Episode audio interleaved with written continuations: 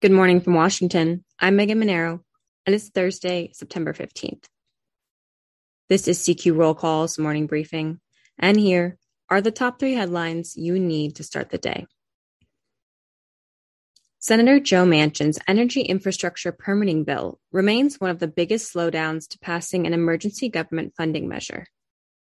Senate Majority Leader Chuck Schumer said earlier this week that he will link the two bills predicting the legislation will pass. But 87 House Democrats oppose Manchin's measure.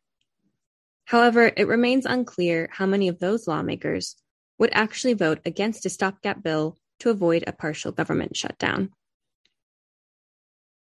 Next, senators are focused on preventing railway workers from walking off the job at midnight on Friday.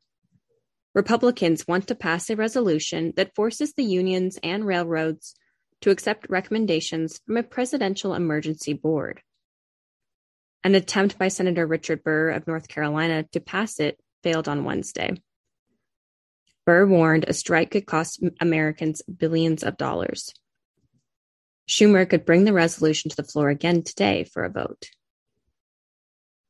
And finally, the Senate Judiciary Committee votes on legislation to blunt the enforcement of non disclosure agreements in sexual assault and harassment cases. The measure would make such agreements unenforceable in cases where conduct is alleged to have violated the law. The bill is expected to advance to the floor for a vote on final passage. Check CQ.com throughout the day for developing policy news. And for all of us in the CQ Roll Call newsroom, I'm Megan Mineiro. Thanks for listening.